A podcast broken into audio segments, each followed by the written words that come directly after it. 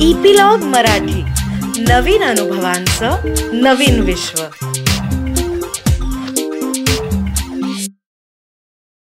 नमस्कार मंडळी मी Reema Sadashiv Amrapurkar. Soul curry with Reema अमरापूरकरच्या ह्या भागामध्ये तुमचं सगळ्यांचं मनापासून स्वागत करते. काय आहे ना मी ज्या वेळेला मराठी पॉडकास्ट असं सुरू केलं ना तेव्हा सगळे मला म्हणायचे की का ग तुझं इंग्लिश एवढं चांगलं आहे हिंदी चांगलं आहे तू मराठीतून का करतेयस पॉडकास्ट तू तुझं जग संकुचित करतेयस. आणि मी म्हणायचे की नाही माझी मराठी ग्रेट आहे. आणि टू टेल यू समथिंग माझी ही भावना द्विगुणित झाली ज्या वेळेला मी एक आपल्या सगळ्यांचं आवडतं गाणं ऐकलं आणि दॅट वॉज लाभले आम्हास भाग्य बोलतो मराठी. जाहलो खरेच धन्य ऐकतो मराठी. आज आपल्या बरोबर आहेत मराठी अँथम तर मराठी माणसाला जो आतूनच ऍक्च्युली आपल्या सगळ्यांमध्ये अभिमान असतो त्याला शब्दरूप आणि संगीत रूप देणारे संगीतकार Kaushal Inamdar. Hi Kaushal welcome to the show hi Reema. धन्यवाद. मला. या शो मध्ये तुझ्या बरोबर गप्पा मारायला बोलवलंस. आभारी आहे. नाही नाही तू एवढा वेळात वेळ काढून आमच्या बरोबर गप्पा मारतोयस. हीच आमच्यासाठी खूप मोठी गोष्ट आहे. कारण मला माहिती आहे की आता नुकतंच सव्वीस जानेवारी झाली आणि त्यावेळेला जो आपला महाराष्ट्राचा रथ तिथे राजपथावर गेला होता त्याचं म्युझिक तू दिलं होतंस if I am not mistaken बरोबर अगदी बरोबर. हा आणि अक्षरशः ते विठ्ठल विठ्ठल विठ्ठल तो गजर ज्या वेळेला मी ते टीव्हीवर हो. बघत होते ती परेड त्यावेळेला इतका अभिमान वाटला रे की अरे सही सही आहे. असं असं झालं. हो हो नाही खरंच आहे. हं. तर कौशल तुझा हा अनुभव कसा होता हे सगळं? म्हणजे आपला एवढं मराठी संत वाङ्मयाचं हे तेवढ्या पन्नास पंचावन्न सेकंदांमध्ये बसवायचा हा अनुभव हो. कसा होता तुझा?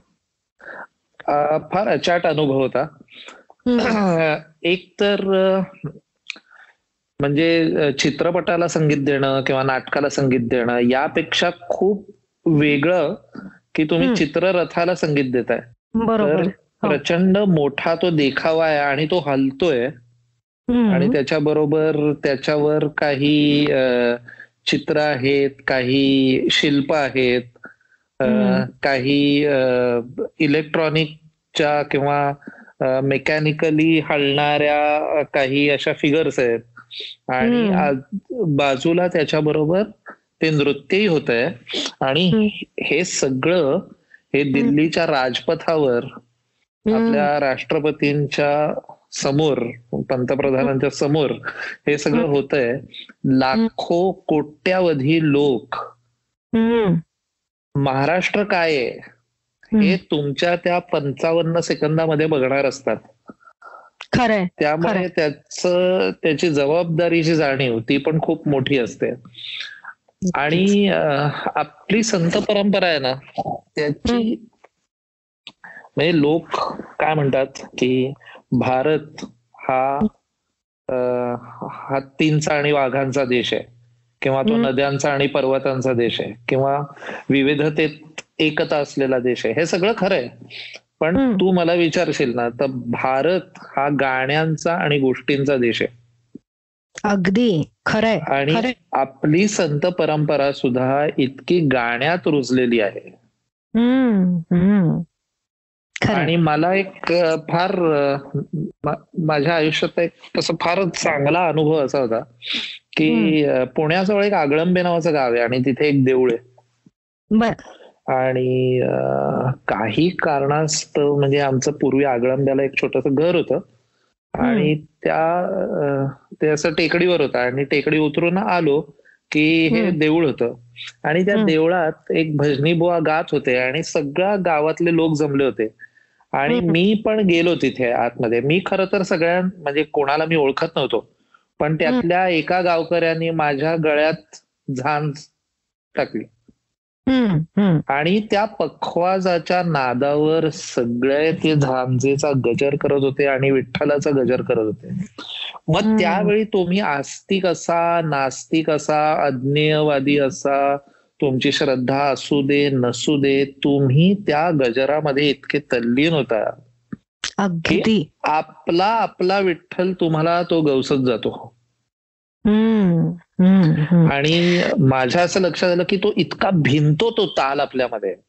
तर. ते ते सगळं मला त्या पंचावन्न सेकंदात यायला हवं होतं. जेव्हा ते पंचावन्न सेकंदाची सुरुवात होईल की तो चित्ररथ राष्ट्रपतींसमोर येतोय.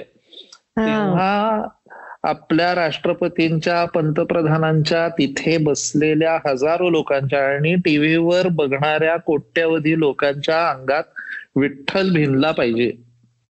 एवढं एकच ध्येय होतं.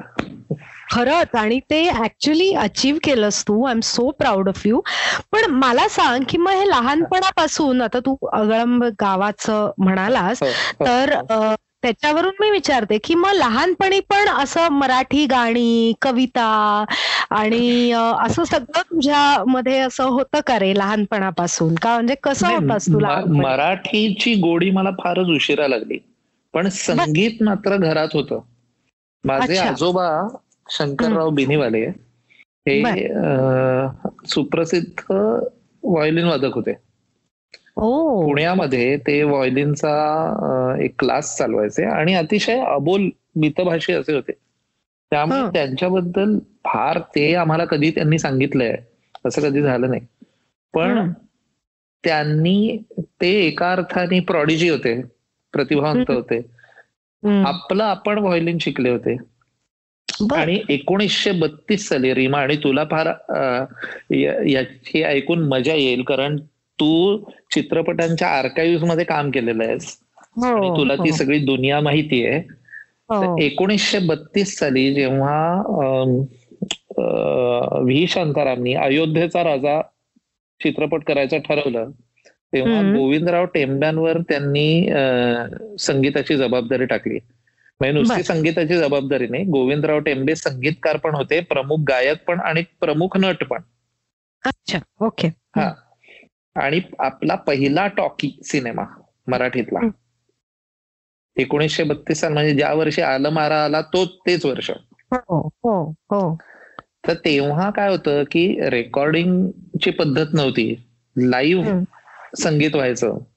अगदी हो हो. आणि इन मिन तीन वाद्य असायची फक्त सेटवर. एक. ऑर्गन असायचा एक तबला असायचा एक व्हायोलिन असायचा. तर अयोध्येचा राजामध्ये तुम्हाला जे व्हायोलिन ऐकू येतं ते माझ्या आजोबांनी वाजवलेलं आहे. वाव!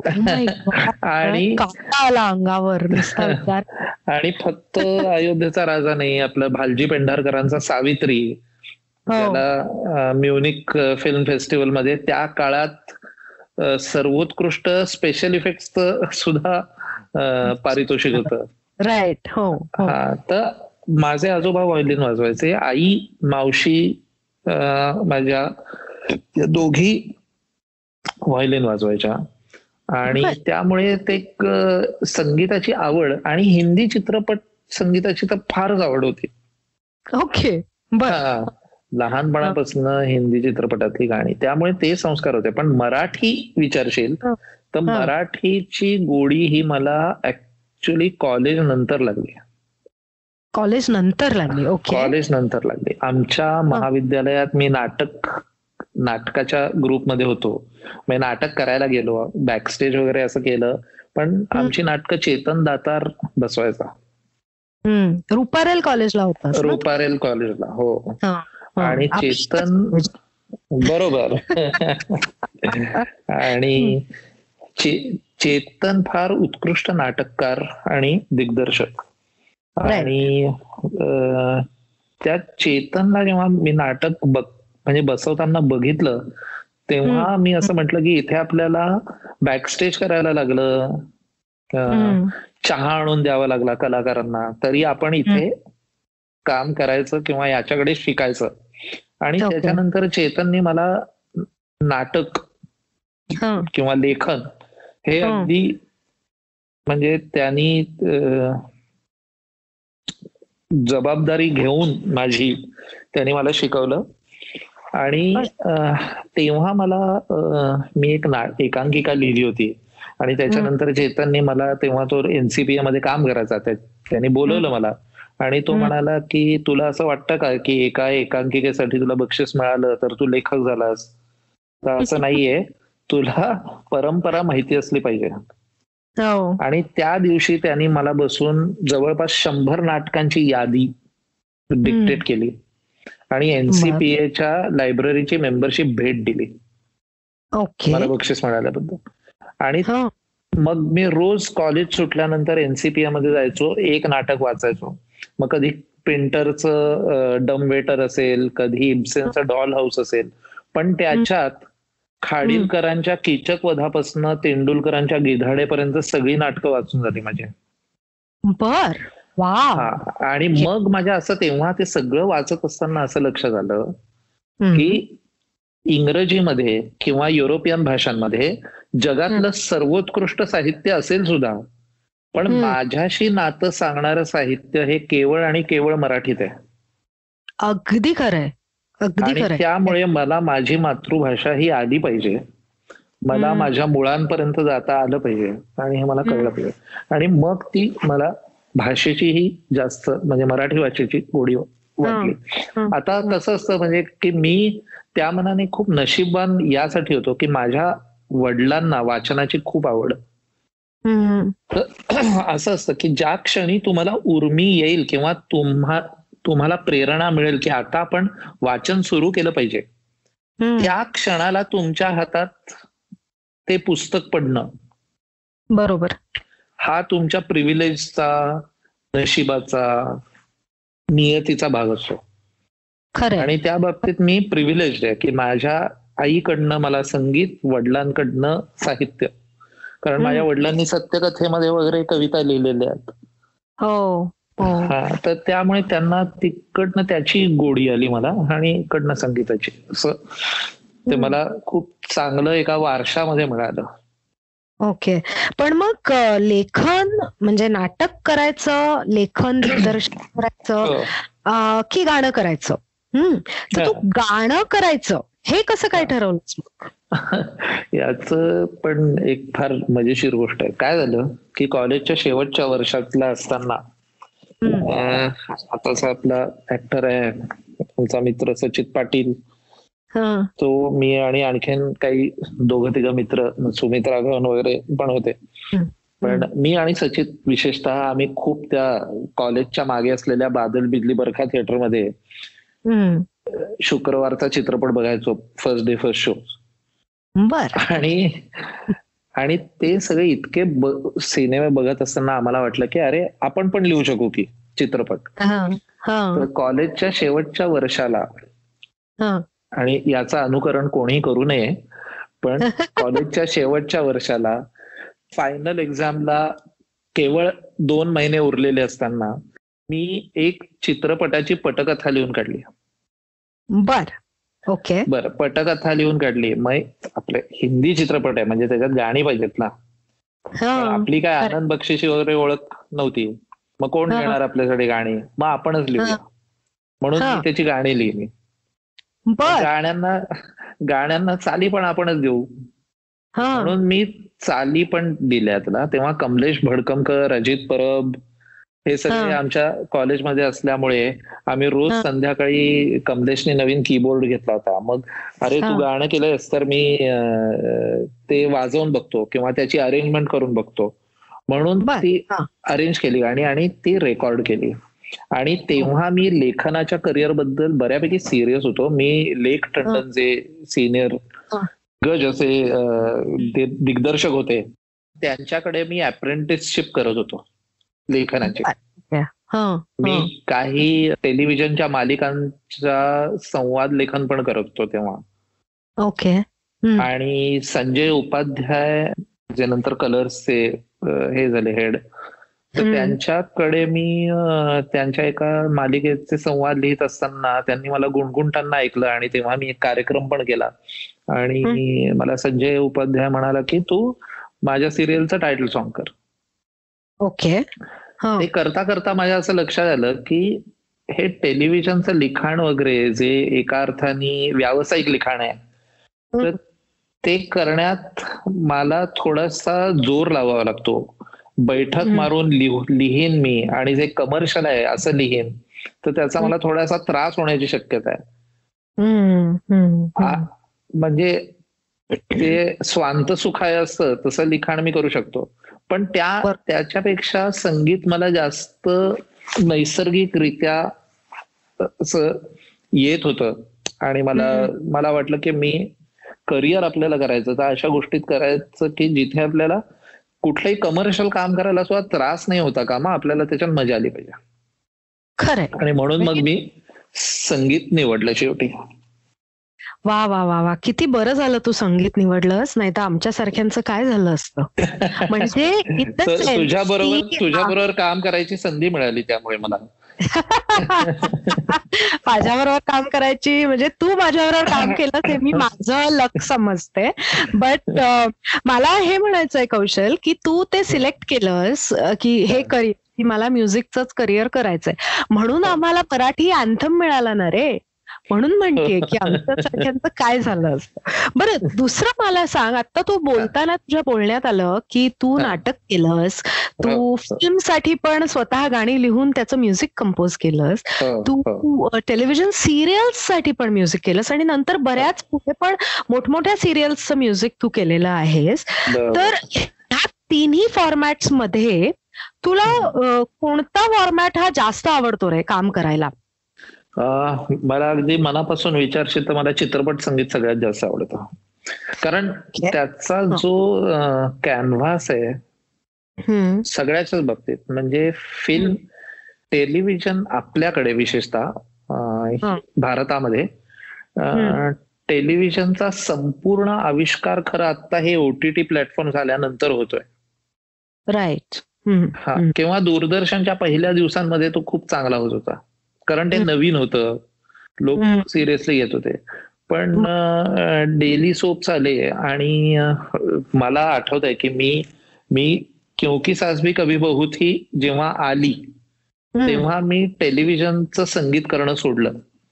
पण त्याच्या अगोदर मी शांती नावाचा जो पहिला डेली सोप होता हो दूरदर्शनवरचा करेक्ट त्याचे म्हणजे पाचशे का सातशे एपिसोडचं म्युझिक मी केलेलं आहे. ओके. किंवा तर तोपर्यंत काय होतं की टेलिव्हिजनमध्ये काही चांगली उत्तम कामं होत होती. चांगले दिग्दर्शक होते. मुकुल अभ्यंकर दयाल निहिलानी संजय. उपाध्याय. या सगळ्या दिग्दर्शकांबरोबर मी खूप काम केलं.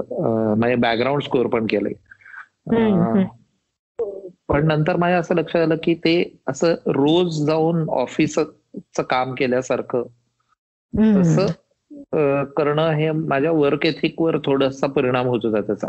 आणि त्याच्या उलट टेलिव्हिजनवर काम हे म्हणजे काय आहे की मी असं नाही म्हणत आहे की टेलिव्हिजनवर काम करणं काही कमीपणाचं आहे पण. आपापला पोत असतो किंवा आपली आपली आवड असते. राईट किंवा आपण कम्फर्टेबल कशात असतो. आपण मनापासून कशात काम करतो तर मला ते चित्रपटाचं काम करायला. मी माझ्या फेसबुकच्या बायोवर लिहिलंय बरं का की. मी I am I am a music composer in the guise I am a storyteller in a guise of a music composer yes मी मी. संगीतकाराच्या वेशातला एक गोष्टाडे आहे.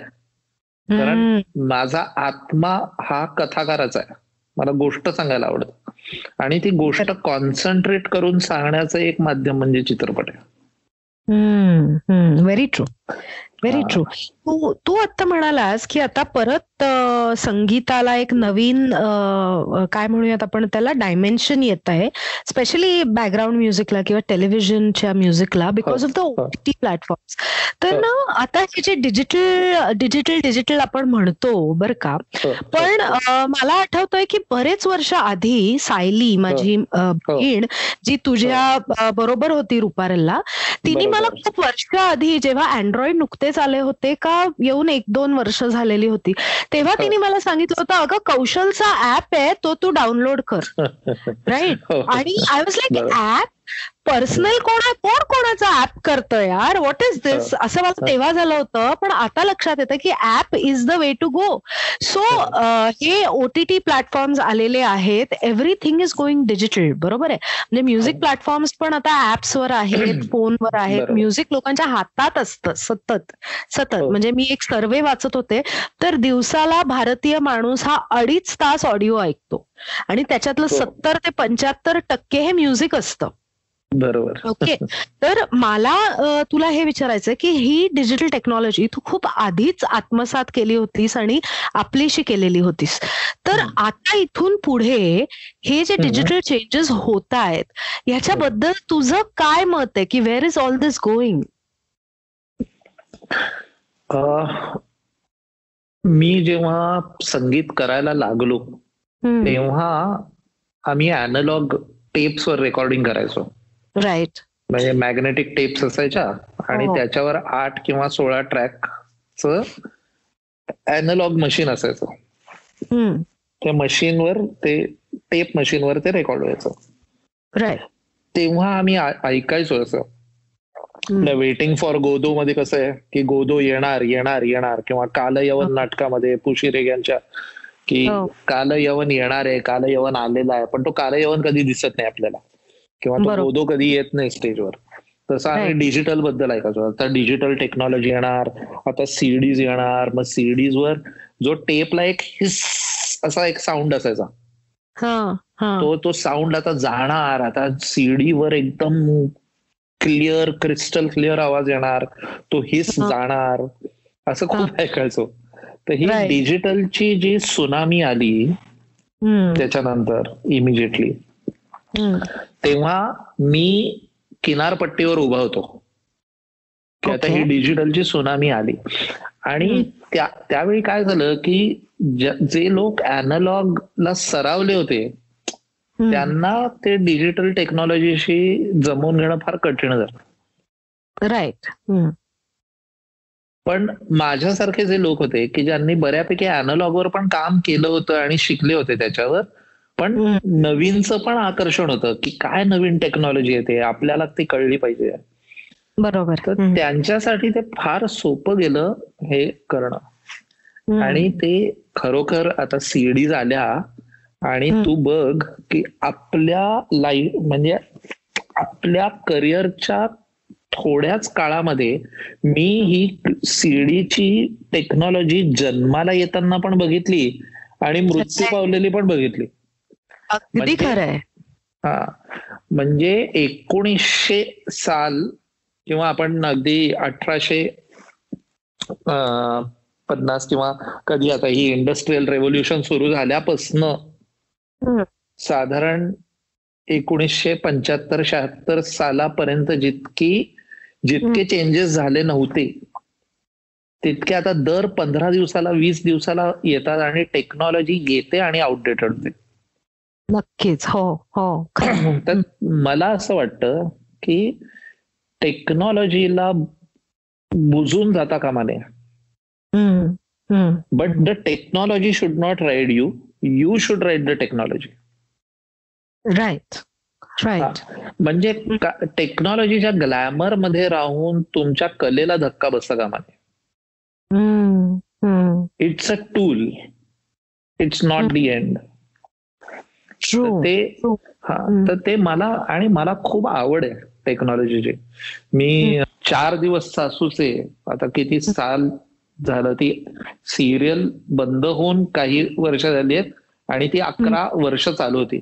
पण त्याचं रेकॉर्डिंग मी माझ्या घरी कम्प्युटरवर केलं होतं आणि तेव्हा कम्प्युटर्स रेकॉर्डिंगसाठी वापरता येतात हा शोधच फार नवीन नवीन लागला होता. खरंय. त्यामुळे मला त्या मला काही नवीन आलं कुठलंही नवीन. गॅजेट आलं की त्याच्याबद्दल जाणून घ्यायला आजही आवडतं.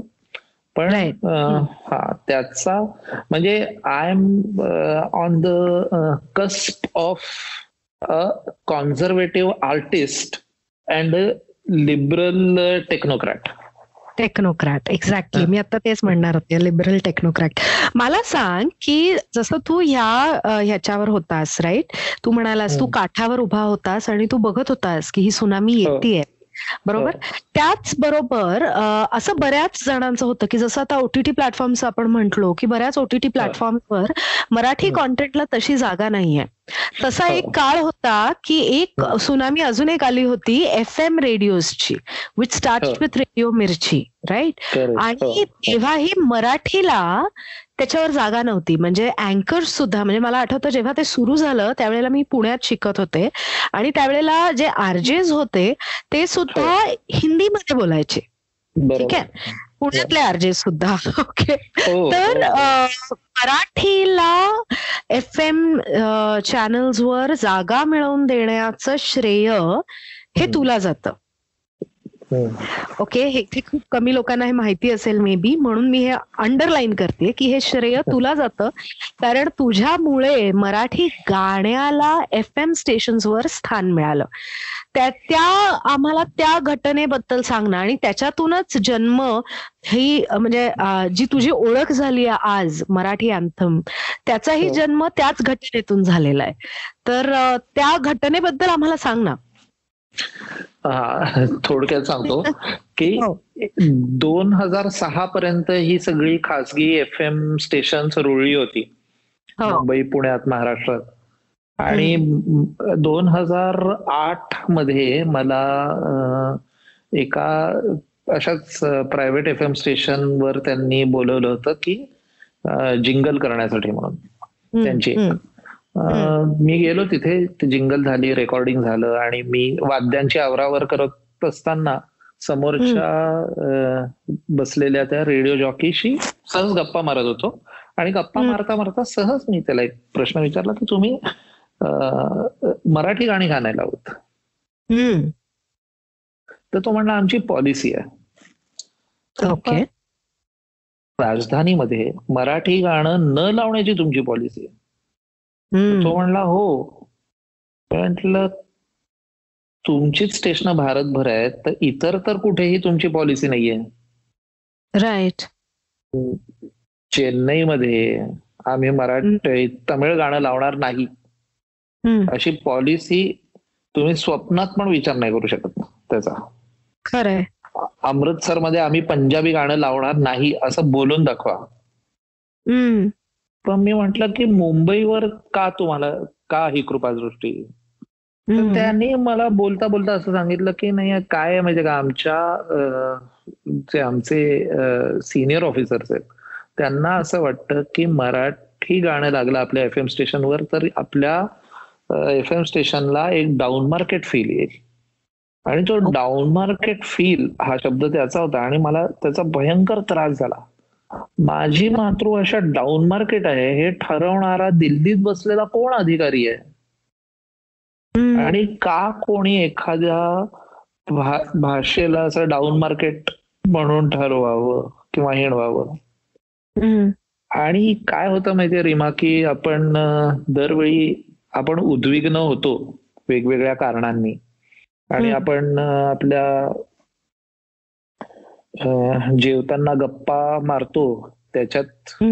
त्याचा उहापोह होतो आणि आपण विसरतो आणि झोपायला जातो दुसऱ्या दिवशी उठून आपलं काम करायला लागतो दुसरं. माझ्या बाबतीत हे नाही झालं मी. दुसऱ्या दिवशी उठल्यावर जो अस्वस्थ राहिलो.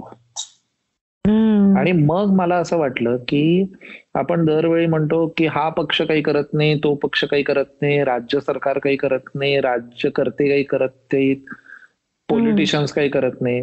मी म्हटलं मग मी काय करतोय? राईट मी काय काय करू शकतो मी? तर मी संगीतकार आहे मी गाणं करू शकतो.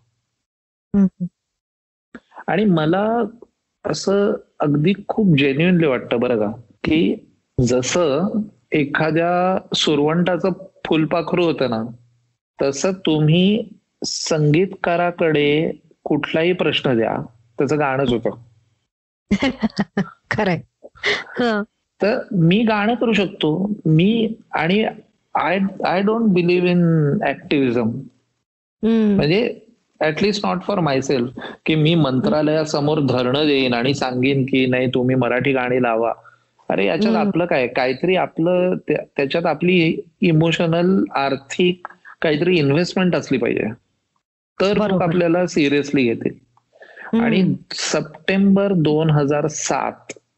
ते फेब्रुवारी दोन हजार दहा मी एकही व्यावसायिक काम न करता मी फक्त हे एक गाणं केलं. आणि मी म्हटलं ठीक आहे तुम्हाला डाऊन मार्केट वाटते आमची भाषा तुम्हाला जे अप मार्केट वाटतं ना ते आम्ही सगळं आमच्या गाण्यात वापरू. म्हणजे रेहमानचा स्टुडिओ वापरू इळ्याराजाचे वादक वापरू विश्वदीप चॅटर्जी ज्यांनी जो भारतातला सर्वोत्कृष्ट साऊंड इंजिनियर्स पैकी एक आहे त्याला सांगू की या गाण्याचं साऊंड डिझाईन कर. यशराज. स्टुडिओ जो सगळ्यात एशिया खंडामधला मोठा स्टुडिओ मानला जायचा तेव्हा तिथे. रेकॉर्डिंग करू. आणि एक नाही दहा नाही वीस नाही पंचवीस नाही तीस नाही चाळीस नाही पन्नास नाही साडेचारशे लोकांना घेऊन आपण गाणं करू. जगातलं सगळ्यात भव्य गीत हे मराठीत आणि मराठी बद्दल करू. आणि मग तुम्ही आम्हाला सांगून दाखवा की हे डाऊन मार्केट आहे म्हणून आम्ही ते लावणार नाही. आणि सुरेश भटांचे इतके ओजस्वी शब्द होते की ला भले आम्हा सभाग्य बोलतो मराठी जा हलो खरेच धन्य ऐकतो मराठी. म्हटलं की ह्या गाण्यामध्ये अभिमान पण आहे आणि तृप्ती पण आहे. नक्कीच. कुठली भाषा बोलताना ऐकताना फक्त त्याच्यात अभिमानाचा किंवा अस्मितेचाच भाग असला पाहिजे असं नाही आनंदाचा भाग पण पाहिजे. आणि काय सुंदर त्यांनी वर्णन केलंय म्हणजे तुला एक गंमत सांगतो एक खासियत सांगतो त्या कवितेची रीमा की. एरवी कविता ज्या असतात ना त्या विशेषणांच्या असतात ऍब्जेक्टिव्हच्या असतात. की हिरवे हिरवे गार गालीचे हरित तृणांच्या मखमालीचे त्या सुंदर मखमालीवरती फुलराणी ती खेळत होती सगळे. ऍब्जेक्टिव्ह आहेत हं? हम्म. पण सुरेश भटांची ही कविता ही क्रियापदांची कविता आहे. व्हर्ब्सची कविता आहे. हम्म. लाभ बरोबर. दे आम्हास भाग्य बोलतो मराठी. जा हलो खरेच धन्य ऐकतो मराठी. खरंय. धर्म पंथ जात एक जाणतो मराठी मानतो मराठी दंगते मराठी रंगते मराठी. गुंजते मराठी गरजते मराठी. हे सगळे व्हर्ब्स आहेत आणि क्रियापद. त्यामुळे त्या त्या क्रियापदांचीच एक एनर्जी आहे नक्कीच. कारण ते ऍक्शन आहे ना. आणि मग म्हटलं की ह्यासारखं दुसरं गाणं नाही आपण हेच करूया आणि. ते शेवटी मग केलं आणि त्याच्यात आणखीन एक गोष्ट लक्षात आली की आपण नेहमी म्हणतो की मराठी माणूस हा सतत भांडत असतो एकमेकांचे पाय ओढतो तर ही ही दंतकथा वाटते मला आता कारण या गाण्यासाठी जवळपास साडेपाचशे कलाकार तंत्रज्ञ आणि जवळ अठराशे लोक एकत्र आले. वाव. कारण हे सगळं क्राऊड फंडेड होतं त्या काळात जेव्हा क्राऊड फंडिंग हा शब- शब्दही मला माहिती नव्हता. पण अठराशे लोक आले एकत्र त्यांनी पाचशे रुपये दिले. त्या पाचशे रुपयाच्या बदल्यात मी त्यांना सांगितलं तुम्ही मला पाचशे रुपये द्या मी तुम्हाला जगातलं सगळ्यात भव्य गाणं करून देतो तुमच्या नावानिशी. आणि लोकांनी साथ दिला. म्हणजे लोक मराठी लोक एकत्र येतात. ते. एकत्र राहतात. एकत्र येऊन काहीतरी चांगली गोष्ट निर्माण करतात. त्यामुळे मराठी अभिमान गीत मी केलं असं मला वाटतच नाही. कारण. इतके लोक त्याच्यात एकत्र आले. आणि. त्या गाण्याचं खरं तू मला विचारशील ना खरी गंमत काय आहे त्याच्यात? की का आज सुद्धा दहा वर्ष झाली अकरा वर्ष झाली तरी लोक गातायत ते गाणं. आणि फक्त दर सत्तावीस फेब्रुवारीला नाही. तर ऑस्कर अवॉर्डच्या पूर्वी जी त्यांचा फॅशन शो असतो त्या फॅशन हो. शो मध्ये सुद्धा हॉलिवूडच्या मॉडेल्सनी मराठी अभिमान गीतावर रॅम्प वॉक केला. रिअली हो. दोन वर्षापूर्वीची गोष्ट आहे ही. अच्छा ओके. पण म्हणजे how how come how come फार? इंटरेस्टिंग गोष्ट आहे. मी इंग्लिशमध्ये विचारलं सॉरी पण हाऊ कम मुंबईतल्या काळा चौकी एरियामध्ये राहणारा शेखर रहाटे नावाचा एक मुलगा. ओके उत्कृष्ट फोटोग्राफर आणि त्या फोटोग्राफी पासन त्यांनी सुरू केलेला त्याचा व्यवसाय आणि तो फॅशन डिझायनर झाला.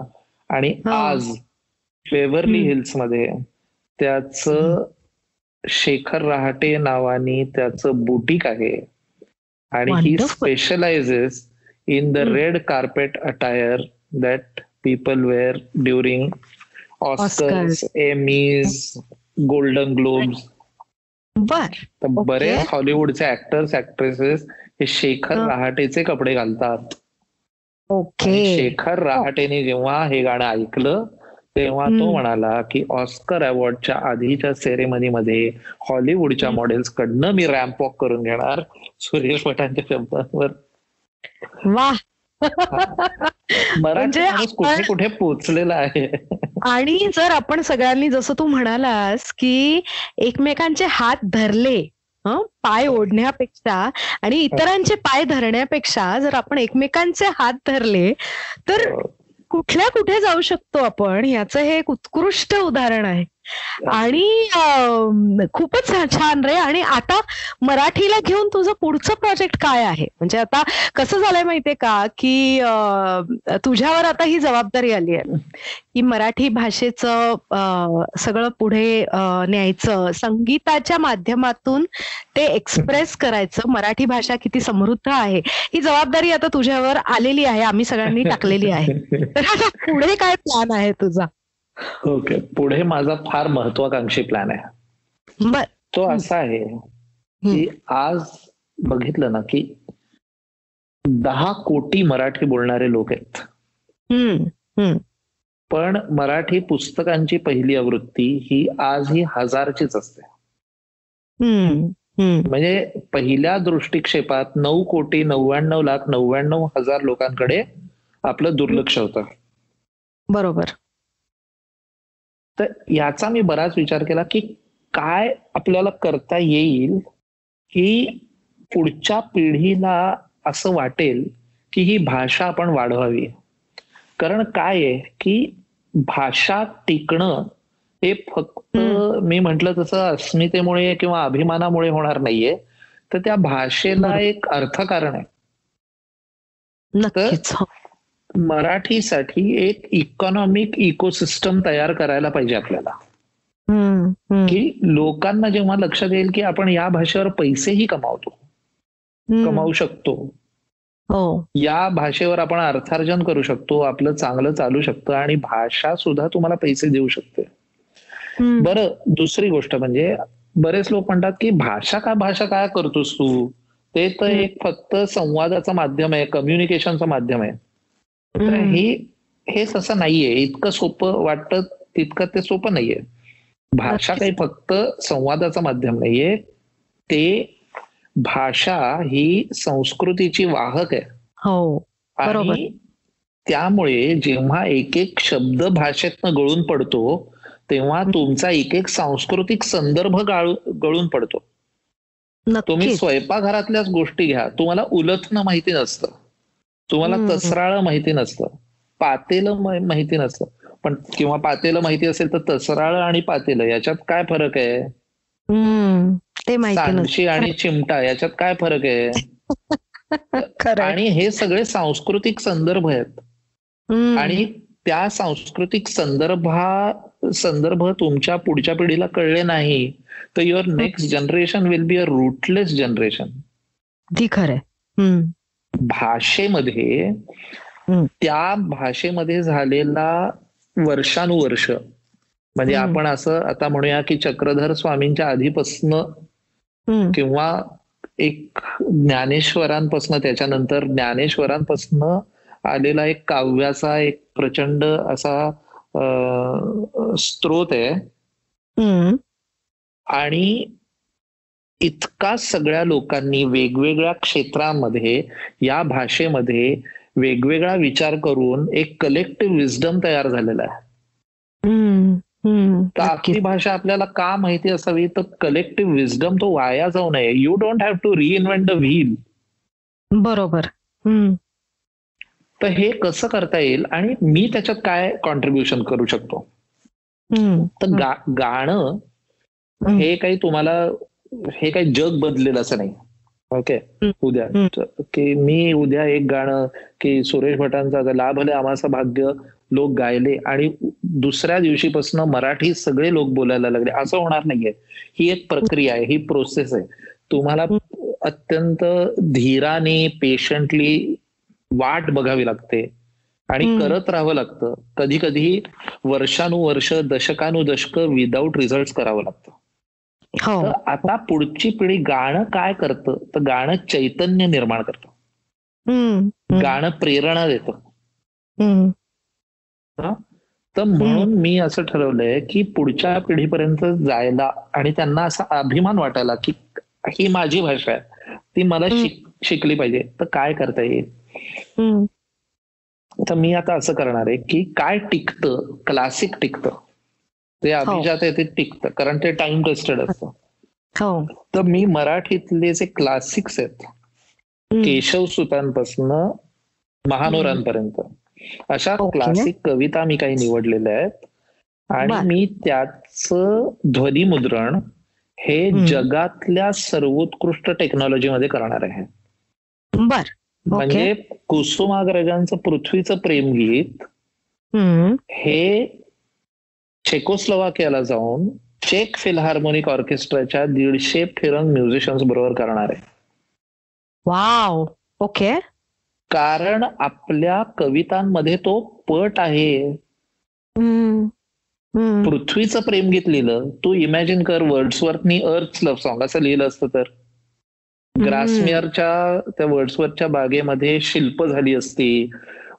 देशोदेशीतनं सगळे पर्यटक आले असते आणि ते म्हणाले असते ते शिल्प बघून की काय वर्ड्सवर्थ होता. त्यांनी गॅलेक्सीच्या पटावरची कविता लिहिली.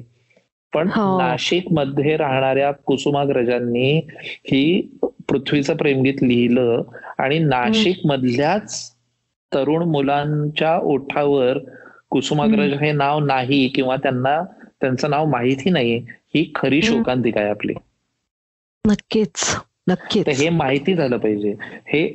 आणि आता काय आहे? तू आपण डिजिटलबद्दल वगैरे बोललो. आज तुम्हाला जगाची खिडकी मोकळी आहे. मराठी भाषा ही फक्त मराठी माणसाचीच आहे. असा संकुचित विचार कशाला करायचा आपण? खरंय. खरंय. जगातला मिळू दे ना. हे विश्वची माझे घर असं म्हणाले ना ज्ञानेश्वर अमृता ते पैसा जिंके अशी भाषा आहे ना. म्हणालेच ना ते. जगातल्या उत्कृष्ट वादकांना घेऊन. म्हणजे आमिर जॉन हद्दाद हा हॅन्स सिमरकडे वाजवणारा म्युझिशियन त्यांनी बोरकरांची कविता वाजवली. बर्लिन फिल्हार्मोनिक ऑर्केस्ट्रानी सावरकरांची कविता वाजवावी. फ्रान्स मधल्या एखाद्या गायिकेनी ग्रेसच्या कवितेमध्ये रंग भरावा. असं जगभरात हा मराठी भाषेवरच्या कवितेचा प्रोजेक्ट मला करायचा आहे. मी त्या प्रोजेक्टला अमृताचा वसा अच्छा. मराठीचे विश्वरूप दर्शन बर ओके. असं नाव दिलेलं कारण. शेखर रहाटे सारखे जगभरात. प्रचंड कीर्ती मिळवलेले मराठी लोक आहेत.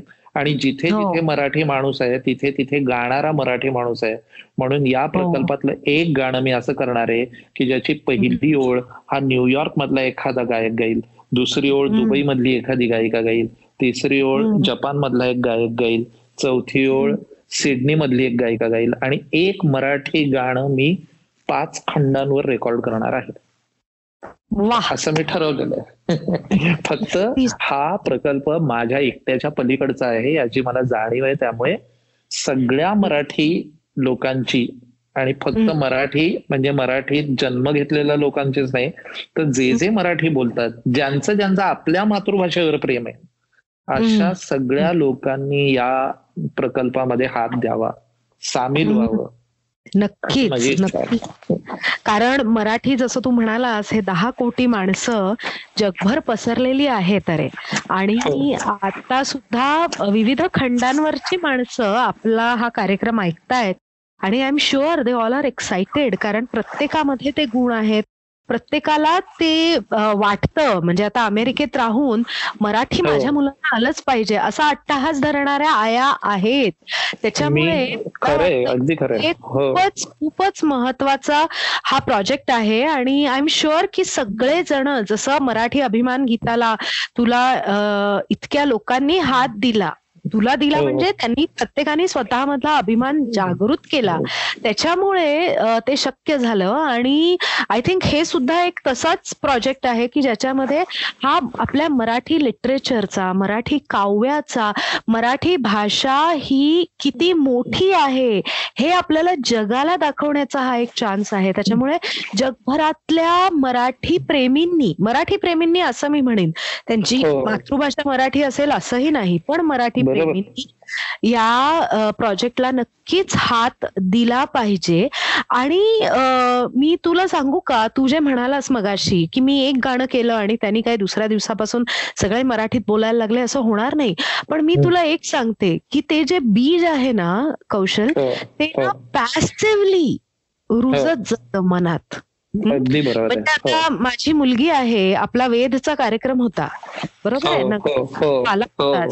आणि हो. त्यावेळेला ती माझ्या मते एक साडेतीन पावणे चार वर्षांची असेल आणि तिथे. आपण ते गाणं म्हटलं होतं लाभले. आम्हाला हो, बोल हो. मराठी तर त्याच्यानंतर मी तिच्याशी जेव्हा जेव्हा बोलते तेव्हा तेव्हा ती मला म्हणते आई मराठीत याला काय म्हणतात आई मराठीत याला काय म्हणतात म्हणजे ही एक. प्रकारचं एक पॅसिव्ह आणि मग मी काही दिवसांनी तिला विचारलं की म्हणलं. अगं का तू मराठी मराठी असं का विचारतेस मला सारखं तर ती. मला म्हणाली ते काका आले होते ना त्यांनी सांगितलं ना मराठी अशी मराठी तशी मराठी तशी. म्हणजे तिला कितपत कळलं मला माहिती नाही. पण हो हो. तिच्याकडे नक्कीच रुजलं. आणि I think the credit. Goes to your creation तर आता coming to on a lighter note okay हे मी तुला. आधी सांगितलं नव्हतं. रॅपिड फायर राऊंड असतो एक. हम्म. तर त्याच्यात. मी तुला प्रश्न विचारीन. आणि अजिबात वेळ विचार न करता बरं का कौशल? जे पहिलं मनात येईल ते सांगायचं. अगं? पण माझ्या मनात यायलाच खूप वेळ लागतो. बरं ठीक आहे हा मी प्रयत्न करतो. तरीही ते पटकन जे पहिलं येईल ते सांगायचं. तुझं फेवरेट अन्न डिश फूड व्हेजिटेरियनमध्ये आळूची भाजी. हा. आणि नॉन व्हेजिटेरियनमध्ये कुठल्याही प्रकारचा मासा. बर ओके. तुझं आवडतं पुस्तक? कुण्या एकाची भ्रमणगाथा गोनी दांडेकर हे मराठीतलं. आणि क्राईम अँड पनिशमेंट हे दोस्तोस्कीचं हो. ओके. तुझं आवडतं नाटक? पुन्हा एकदा मराठीतलं माझं आवडतं नाटक वेगळ्या कारणासाठी आहे पण सावल्या हे चेतन दातारने लिहिलेलं नाटक. आणि कारण त्याचा माझ्यावर खूप खोल परिणाम असा झाला. आणि इंग्रजी मध्ये अनेक मला नाटकं आवडतात पण जॉन ऑसबॉर्नचं look back in अँगर. Wow wonderful play that is. बर. तुझं इतर कोणी संगीतबद्ध केलेलं आवडतं गाणं? अरे बापरे खूप आहेत. पण एक खूप माझं अत्यंत आवडतं कॉम्पोजिशन जे खूप साध साधं आहे ते म्हणजे मन रे चुका हे न धीर धरे तू निर्मोही मोहन जाने जिसका मोह करे। मन रे हे. वा मजा आली. आणि आता तू संगीतबद्ध केलेलं तुझं सगळ्यात आवडतं गाणं. हे फार कठीण आहे हे फारच कठीण आहे. कारण हे बद- बदलत राहतं हे बदलत राहतं. बरं मग सध्या सध्याच. हा, तर आता सध्या मी एक वैभव जोशीची कविता केलेली आहे. तर ते ते मी हल्ली खूप गुणगुणतोय. तर ती ती थोडीशी म्हणून दाखवतो. झांजर झांजर आभाळ झांजर फिरून झांजरल. झांजर झांजर आभाळ झांजर फिरून झांजरल. निळ्याच्या ओढीन निळ्याच सपान राधेन पांघरल. झांजर झांजर आभाळ झांजर फिरून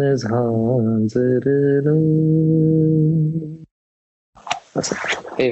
किती सुंदर शब्द आहेत आणि आय एम शुअर ते ते रिलीज झालं की मला लिंक पाठवा. अगदी नक्की पाठवा. बरं आता नेक्स्ट क्वेश्चन हा. तुझा फेवरेट संगीत दिग्दर्शक जुना आणि आत्ताचा असे दोन्ही सांगायचे. तुझ्या व्यतिरिक्त. फेवरेट माझा ऍक्च्युली जुन्यांपैकी दोन आहेत. आर डी बर्मन आणि गुलाम अली. ज्या दोघांचा माझ्यावर प्रचंड एक पगडा आहे. आणि नवीन पिढीतले म्हणजे माझे कंटेम्पररीज तर मला बरेच लोक आवडतात. अजय अतुल आहेत.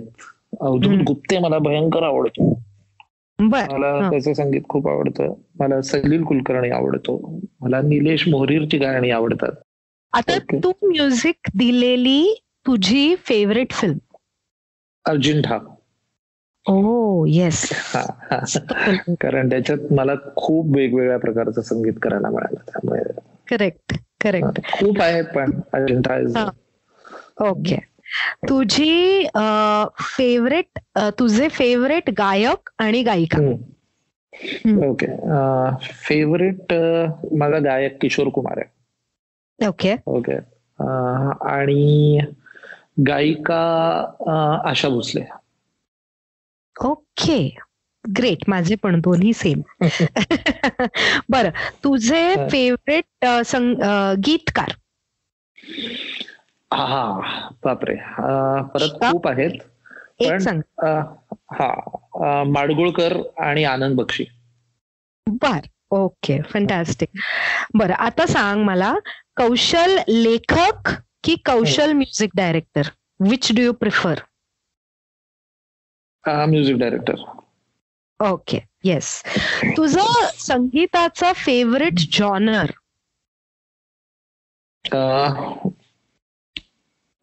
जॅझ बर ओके आणि तुझं फेवरेट इन्स्ट्रुमेंट व्हायलिन ओके तुझं फेवरेट नाट्यपद? नाथ हा माझा. ओके बर. आता तुझा मुलगा आहे. हं? हो. त्याचं नाव काय आहे? अनुराग. अनुराग. ओके हं. आता असं समज की मटेरियल गोष्टी. काहीही नाही आहेत पण. तरीही तुला त्याला तीन गोष्टी द्यायच्या आहेत. मटेरियल नाही. तीन गोष्टी द्यायच्या आहेत त्या काय देशील अनुरागला? ओके मी त्याला कॉन्शियन्स देईन सत्सद विवेक बुद्धी देईन. ओके मी त्याला तारतम्य देईन. बर. ओके. आणि इंडस्ट्रियसनेस देईन. ओके.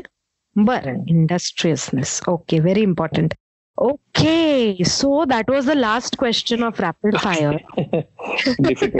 तुझी आता अजून परीक्षा घेणार नाहीये मी. पण चल. खूप मजा आली. थँक्यू आणि म्हणजे तुझ्याशी गप्पा मारायला नेहमीच खूप मजा येते. तशीच आजही आली. आणि आपण मला असं वाटतं की ना न्याय नाही झालेला. तु तुझं जे करिअर एवढं स्पॅनिंग आहे त्याला अजून न्याय नाही झाला. तर परत एकदा कधीतरी आपण नक्की गप्पा मारू. आणि हा आणि अ, परत एकदा तू जे आमच्यासाठी करतो आहेस मराठी माणसांसाठी मराठी भाषेसाठी असं मी म्हणेन जे करतो आहेस जो विडा तू उचललायस अमृताचा वसा आ, मराठी वा मराठीचे विश्वरूप दर्शन असं तू त्याला नाव हो. दिलंयस बरोबर हो. तर त्याच्यासाठी तुला ऑल द बेस्ट खूप खूप खूप शुभेच्छा तुझा हे. प्रोजेक्ट लवकर येऊ जेणेकरून पुढच्या पिढीला आणि आम्हाला सुद्धा मराठीचं हो. जे ट्रेजर आपण म्हणूया जो खजिना आहे मराठी भाषेतला तो आम्हाला सगळ्यांना अनुभवता येईल. आणि त्याच्यासाठी खूप खूप धन्यवाद आणि तुला सलाम. धन्यवाद रीमा खूप मजा आली तुझ्याशी गप्पा मारून. तर मंडळी हा होता आपल्या आजच्या मुलाखतीचा प्रवास. यानंतर पुढच्या भागामध्ये आम्ही माध्यमांमध्ये वावरणाऱ्या आणि तुम्हाला भुरळ पाडणाऱ्या कोणच्या व्यक्तीला घेऊन येतोय ह्याचं कुतूहल तुमच्या मनात नक्कीच दाटलं असेल. तर हे जाणण्यासाठी तुम्ही आमच्या इपिलॉग मीडियाच्या वेबसाईटवर सबस्क्राईब करा किंवा Jio Saavn Google podcast Gaana Spotify Hubhopper या तुमच्या आवडत्या कोणत्याही पॉडकास्ट ॲपवर सबस्क्राईब लाईक आणि शेअर करायला विसरू नका. जर तुम्ही ॲपल युजर असाल तर ॲपल पॉडकास्टवर आम्हाला नक्की रेट करा. म्हणजे आपला कार्यक्रम जास्तीत जास्त लोकांपर्यंत पोहोचेल. आणि हो सोशल मीडियावर हा कार्यक्रम तुम्हाला कसा वाटला हे ॲट इपिलॉग मीडियाला आम्हाला टॅग करून नक्की लाईक शेअर करा. तर भेटूयात पुढच्या एपिसोडमध्ये तुम्हाला भुरळ पाडणाऱ्या एका नव्या व्यक्तीला घेऊन.